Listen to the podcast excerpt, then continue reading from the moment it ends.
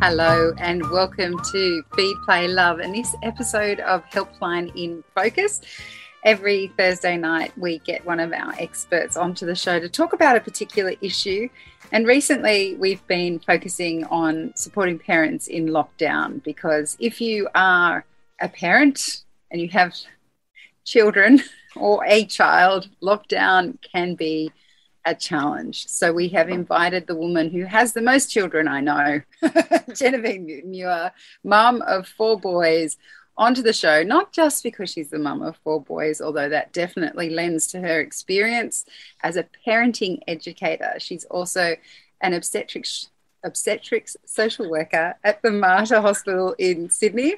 So what we're talking about today is setting boundaries and how that might help us manage day to day life in lockdown. If you have any questions or comments you'd like to add, please join the conversation by adding them below this video. And uh, Jen, hello, welcome. How are you? Hi, Chev. Thanks for having me. you know, something that occurred to me when we were talking about, you know, doing this for lockdown and, and supporting parents in lockdown was that I thought, you know what, this is something that we can apply whether we're in lockdown or we're not in lockdown. Like boundaries are really important.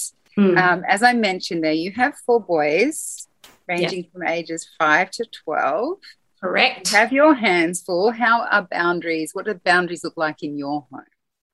They've been absolutely essential to how I've managed over the last uh, 12 years. Um, you know, particularly at periods where my partner traveled a lot for work and I was single parenting through the weeks.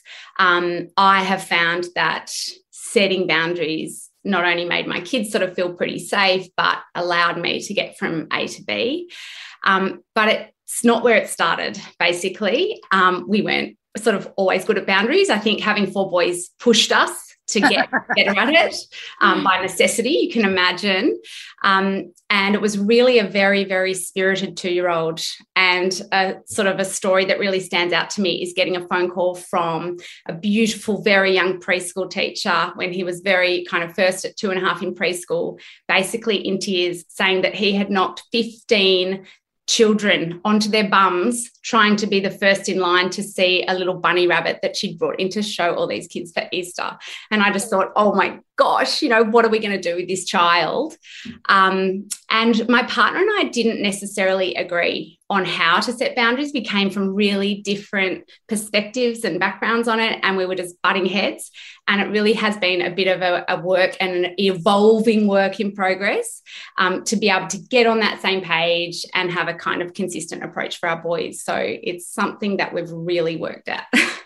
so, boundaries is kind of part of discipline, right? So, we talk about discipline being um, how we guide our children and, and show them how to be in the world. Is boundaries kind of part of that? Yeah, look, I guess it is, but it's different. Like the way that I would define a boundary is not the old fashioned idea around what discipline is. So, you know, if you were a child of the 80s or even the 90s, you might have been smacked or sent to your room. Um, and parents traditionally did use much more authoritarian discipline methods to, to, to set boundaries for their kids. Um, we now have a lot of information that says, look, that doesn't really change behavior long term, that stuff. Um, so it's not the most effective way to go about it. So when I'm talking about boundaries, um, it's probably not that stuff. It's about those moments that, as a parent, we're thinking, this is not working for me. And we have to set a boundary using our relationship. Um, and it's sort of hard to do for a lot of us because it hasn't been modeled for us because our parents did it differently. It is something where we've got a whole lot of new knowledge about what works and what doesn't. And unfortunately, a lot of us have been grappling at, um, you know, reward charts and begging and um, thriving. Um, and I just always have to confess, I have a reward chart on my fridge right now. Um, it's not that you can't do those things, but the evidence is really clear that they don't change behavior long term. And the only way to do that is to set a really clear boundary for your child within that relationship. Oh, goodness. I have so many questions in my head. But before I ask my own, we have a question from Steph on Facebook. Yeah. She says or asks, How do I approach the issue with my newly three year old being rough with children, rough with children at his family daycare? Mm. His consequence in daycare is time out, but I'm wondering what we can do at home to try and help this behavior in the future. Yeah. So tricky one because a, a time out, here's the problem with the timeout. I just want to start there. The problem with the timeout, and it's hard because you're not at the family daycare, but if a child is being completely isolated at three, um, and given that timeout, like I'm assuming the timeout, the child is in the room with the carer. So that's what I'm going to assume. It's kind of more like a time in.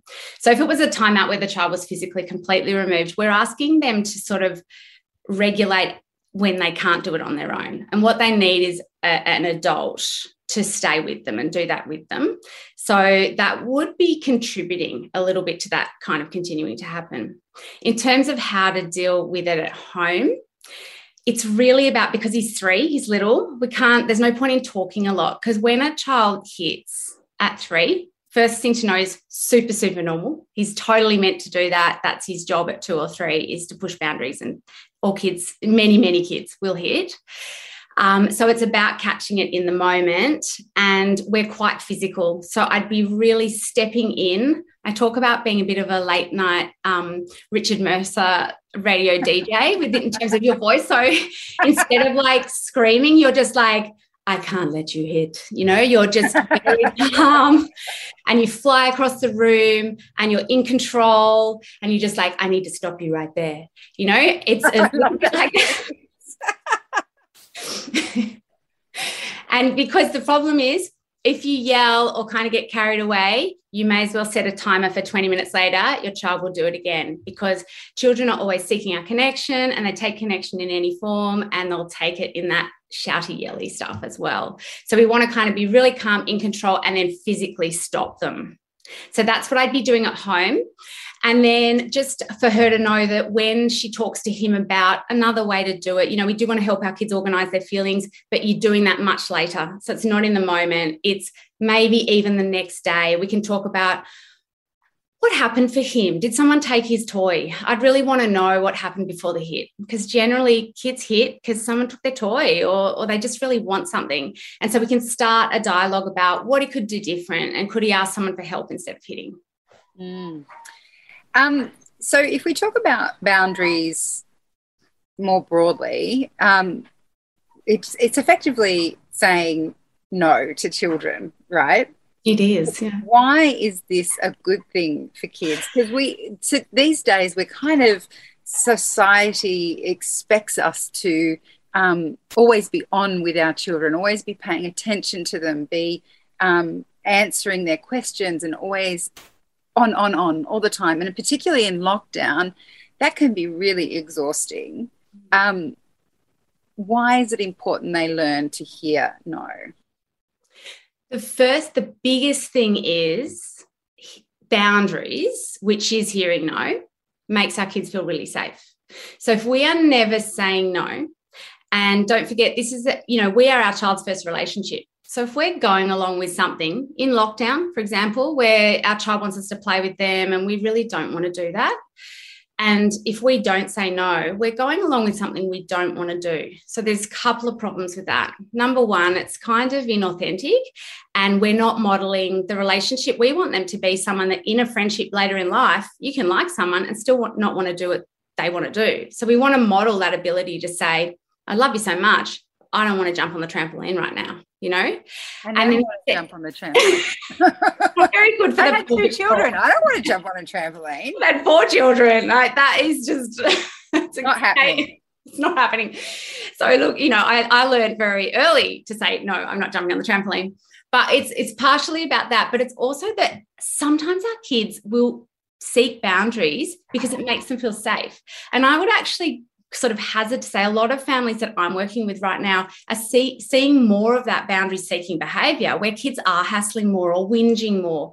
And it, they're really desperately saying, Show me who's at the wheel. So when we do say no, our child might go through a bit of a moment of discomfort, which I would always say, welcome that in and say, I know it's it's really hard when mum doesn't want to play, or when I say no to TV or whatever it is you've said no to. But then you just hold that boundary, knowing that often our children are actually seeking that line in the sand, and often that frees them up to go do something else and get on with playing, which is sort of what we want them to do when we don't say no, particularly with little children, um, what we'll see is boundary pushing behavior. So you didn't say no to playing, and now I'm going to stand on the table. And if you don't say no to that, then I'm going to be up on the roof. And it, it literally will build until they get the no, and then we're losing our minds. And really, they're just seeking that safety of knowing, oh, thank goodness, mum and dad seem to have this. They're at the wheel, I can relax. So, with that in mind, that in mind, how do we decide when to set a boundary or when to let some stuff slide? Because particularly now in lockdown, so um, I'm doing all of the remote learning at home with my kids because my husband's out working, and um, I'll have a moment where my son is just being impossible, saying, I'm not going to do this, blah, blah, blah. And I'll text my husband saying, you know, just wanting a little bit of some backing here and I'll text him and say, oh, he's being a bit impossible today. And my husband will text back, oh, just, you know, just let it go. Just stop, stop homeschooling. You don't need to do it. Just let it go. Just, you know, you, your mental health's important. And I'm like, yeah, I know my mental health is important. But I also, I know, and I do know it's important to be flexible and not to put too much pressure on yourself because I was definitely not t- trained as a teacher. Mm. Uh, but then I'm I'm in this position where if I let it go and we all just go out the back and play and I don't push him through whatever he's struggling with, I in a way I feel like I'm not teaching him resilience. But at the same mm. time in lockdown, sometimes we just do need to let things go. So how do you decide? This is a really good one. First of all, I hope none of my kids' teachers are watching because if you rang me, I'd say let it go. I'm the worst I'm seriously hoping none of them are watching. they would probably agree with you though. I've heard teachers say, you know, don't push it if it's getting difficult. I don't know. I don't know. Um, look, honestly, look, I go by a bit of a 70 30 rule. So actually 70% of the time is is the stat, but really my mantra is whenever possible let your child lead, whenever necessary take charge.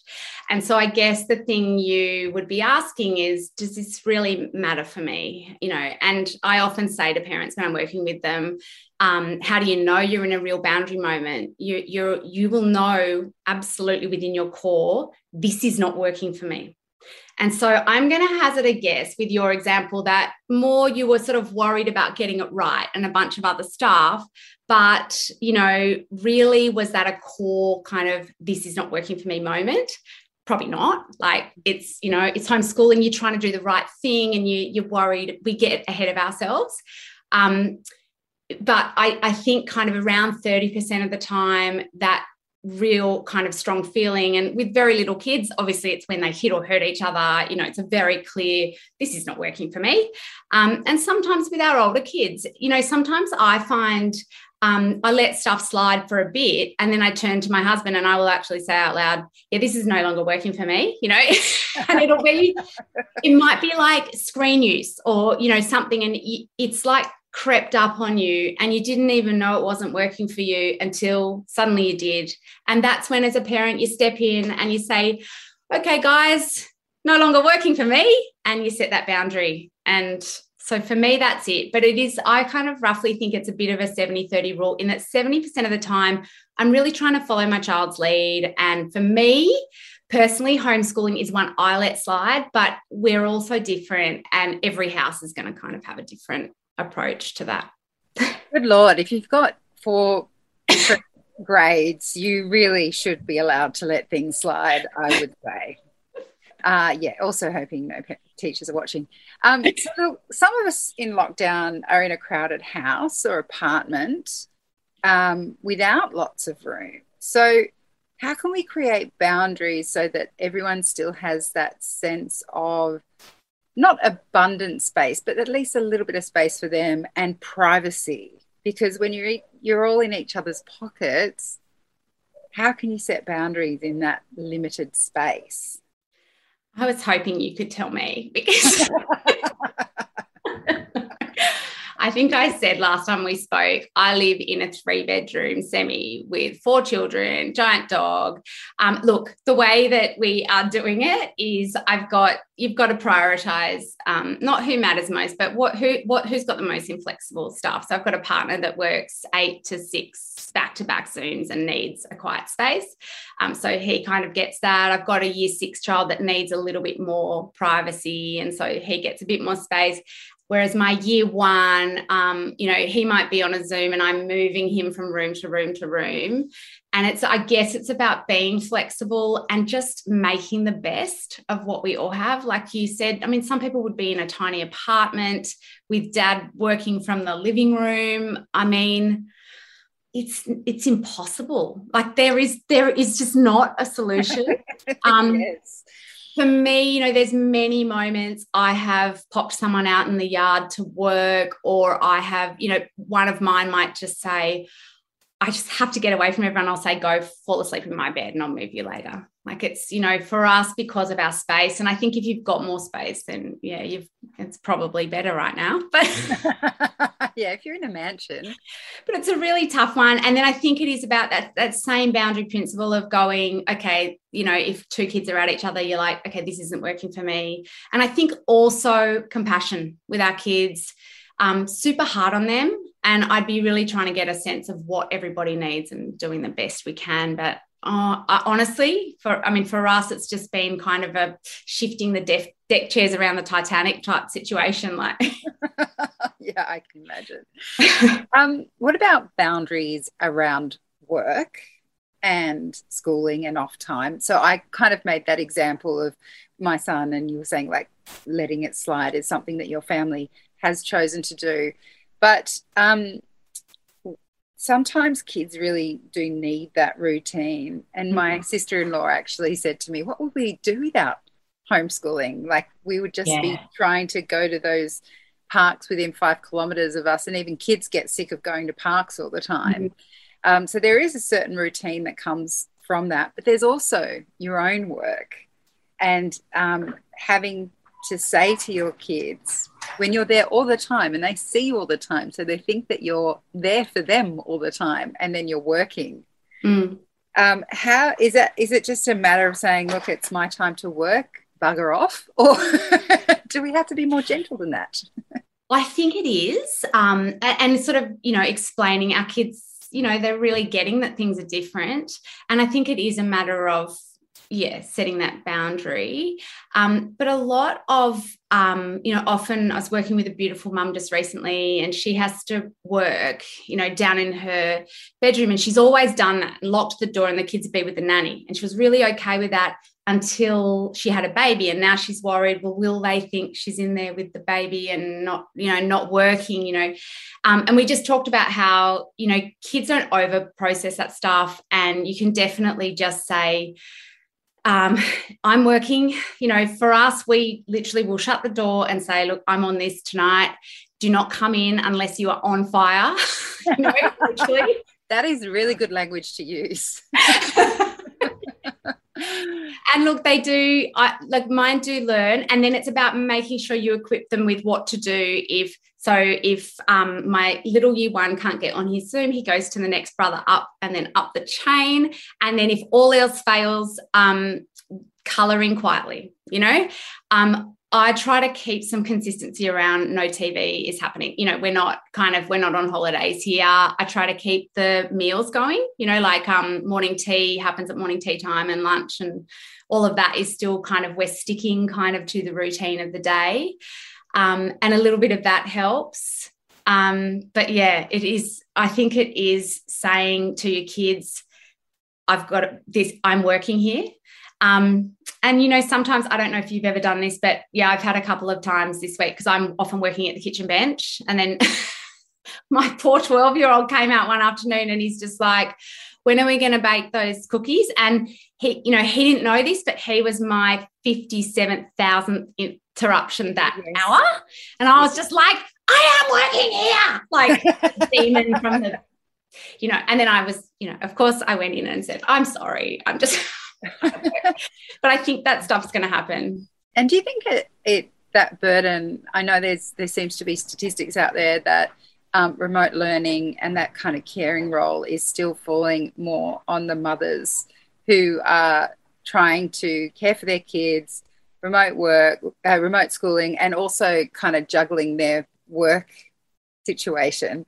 Um, because I feel like that's almost why it happens more that you are interrupted. Like if I look at my hours when I work, it's ridiculous. So I'll say 12 to 1, uh, 3 till 4, mm. 8 till 9, whatever. I, I just don't get a straight run because Same. all these things with the kids going on and that can't be good for us right? I mean as as much as we want to be there for our children and and we are physically there it, it still seems to come back to us. Like ask your father doesn't always cut it. It does. It's unanimous. Um i'm now hoping my husband's not listening. Um, he's putting the kids to bed. He's yeah, he's busy Look, it really does. And there's this unfortunate thing that, you know, um, unfortunately, often men are the bigger income earners in the house, and somehow that career gets prioritized, and the female career is often that flexible one where we've taken time off to have kids. Um, and absolutely, homeschooling has fallen in the laps of us, whether we are uh, working or not. It doesn't seem to have made a difference for a lot of people that I'm working with, but also my friends, and definitely it's my experience. Um, I mean, it's impacted everybody, and I know my husband's had many a kid walk in mid, mid meltdown on a Zoom and and that kind of thing as well. Um, but definitely, I agree, it's really fallen on um, mums. Mm, because that's the time when they interrupt. So if you're the one that's being working flexibly, that mm. often means you're the one that's at the kitchen table or you're the one that's still working while everybody else is relaxing and so if you're in a child and obviously your world is quite self-centered bless them but it, that's how children oh, are yeah then they're not going to notice that oh so you know mummy's the one that's working from dinner to bedtime and and dad's knocked off at five or the other mm. person's mm. knocked off at five so I don't know. There's no solution to that. I don't know why I'm even. Well, I think I think given we're talking about boundaries, I kind of think there there is one. and I always say when I'm working with people, you know, if you want to, if you want self care or you want sort of things to be different, particularly within your partnership, if you want to get on the same page, one of the things we have to do is plan for it. Um, so you've got to have a discussion at a quiet moment. So you've got to plan on the weekend. You've got to look at your diary and say, look, I've got this coming up maybe I could have the office for a couple of um, hours and and or, or, like the quieter space, and maybe you could go out and supervise the homeschooling while I get this done. I mean, ideally, that's what we're doing: is we're discussing it, we're planning it, and we're communicating it, and then setting that boundary. I've got to do this, kids. Go to your dad. Yeah. Um, but much easier said than done, and definitely, I guess we're all very new to this. Mm. Uh, look, finally, what about boundaries between siblings? So it's one thing for us to talk about it. We have the language, we understand what they are and what they mean. But I imagine for those kids that are like your boys rubbing up against each other all day, every day, boundaries would be important for them. Ha- have you got any tips on how we can talk to kids about how they can set boundaries with, within their own sibling group? Mm. So, kind of getting kids to learn about setting boundaries and, and negotiating well is um, they don't kids don't innately know how to negotiate or, or, fight well. And what we want to do, rather than take over and go, okay, I'm stepping in and I'm controlling it, I always sort of talk about becoming a bit of a commentator, not an adjudicator. So you want to be what so sort of like staying out of those negotiations unless needed. And then when needed, you might be stepping in and saying, like you stay very neutral. Oh, I can really see you're wanting a bit of your own space, but you're wanting to use the room as well. And how are we going to work this out? And it sounds a bit silly, but helping them troubleshoot it by just commentating what's happening without passing judgment. Um, one of the things I think we often miss as parents um, between siblings, you know, is that there is one child that quietly knows how to stir up the other. yes. and there's the other that is your impulsive fly off the handle one that always seems to get in trouble. And I think it's really important to slow down and just commentate rather than just go, why do you always have to do that? You've got to come in and go, whoa, what happened? And and oh, so you did this and then you did this and then that happened. And by commentating them through it, what happens is eventually they build the skills to do that. Like our goal is to basically make ourselves redundant. in these matters. so it's really that commentating for kids can be really helpful. Um, and for very little kids, I use visuals a lot with my little boys. So I draw things out. So when we've had a big conflict or we're trying to work something out and we're all a bit unregulated, I actually get out a whiteboard and I will just draw out. Oh, you got mad and then he hit you. And that can be really helpful as well. Oh, such great tips. well, Jen, thank you. I'm going to go and apply these lessons on boundaries when I enter my home and everybody wants something from me. Yeah. Um, I'm just going to say, bugger off, mum's working. the biggest thing, the thing I want to leave you on is boundaries are kind. So when you go to do it, instead of thinking, oh no, I'm the bad guy, just think, wow, I'm just going to be making you feel so safe and secure by saying no right now. Oh, I love it. I'm bringing that in, bringing that in. Jen, thank you so much for your time and all that. My pleasure. Okay. Um, and we'll put um, links to Jen's website in the comments of this section and in the notes of the podcast. And if you're needing any specific advice on how to settle a baby or manage a toddler tantrum, you can try Babyology's online platform, The Parent School, where you can connect with an expert and get one on one advice specific to your problem. Thank you for all your questions. Jen, thanks once again. My pleasure. See you later. Bye bye. Feed, Play, Love is a babyology podcast produced and presented by me, Siobhan Hunt. I'd love to hear from you, so if you'd like to get in touch, email me at feedplaylove at theparentbrand.com.au. See you next time.